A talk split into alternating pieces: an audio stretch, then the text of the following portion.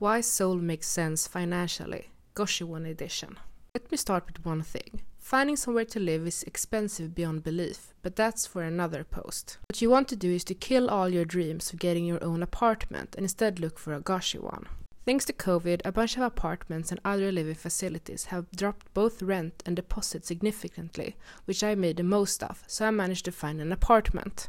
Usually, if you want to rent your own place as a student, you would rent a Goshiwon, which is similar to a student dorm, but for both students and young working professionals without kids.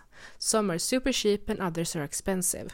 I use the site Goshi Pages, which lists a bunch of Goshiwons all over Seoul. So technically, my place is a Goshiwon, but its layout is that of an apartment. Usually, a Goshiwon room is around 5 to 6 square meters, and you share kitchen and bathroom with others. If you choose a more expensive room, usually it's 6 to 7 square meters with your own bathroom. Goshiwons are small but make sense financially because a cheap room is around 300,000 won, around 2,260 sek. It usually includes utilities such as Wi Fi, electricity, water, washing machine, security. That means that there are no other bills. Usually also offer free rice, coffee and side dishes. I've seen that some provide free ramen as well.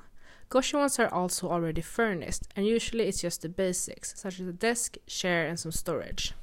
I'm not gonna say which Goshiwon I live at for obvious reason, but I live close to my school, which is great. An apartment tour is coming. Thanks to Miss Corona, I managed to snatch a really good room that's a whopping 11 square meters. I also have my own bathroom and kitchen. Well, I have a small induction stove that fits one pan, but I have a fridge, freezer, and a microwave.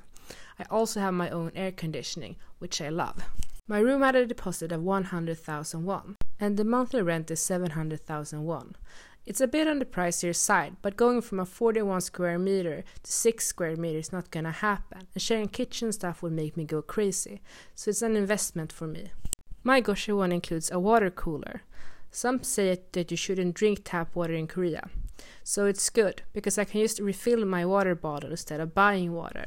They also have a washing machine and free detergent, as well as free rice and coffee.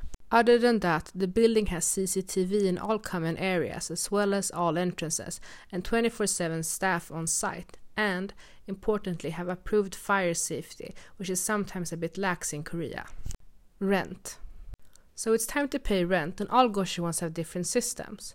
What I appreciate with the one I'm staying at is that I can transfer it via PayPal instead of having to pay it in cash. So in the long run, I'm saving a lot of transfer fees. If this is a deal breaker, ask the Goshiwon before booking how you expected to pay rent. Booking your Goshiwon.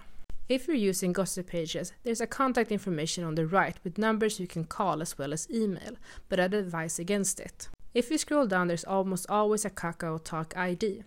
If you're planning on moving to Korea, you need to download Kakao Talk to survive. It's their version of Messenger or WhatsApp.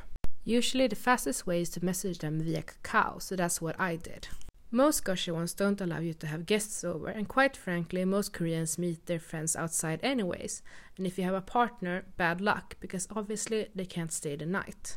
Korea solved this issue with the concept of love hotels, which will be a post of itself soon. I am a pretty boring person, and I will mostly be at school. And once I have some free time, I'll be out and about to explore Korea, so the no guest rule does not bother me. If I decide to live there long term, I'll look into getting an apartment, but first I need to save up for a deposit. As I've already mentioned, the whole system around renting an apartment in Korea deserves its own post. If you like this post, please consider supporting me on Ko-fi. Thank you.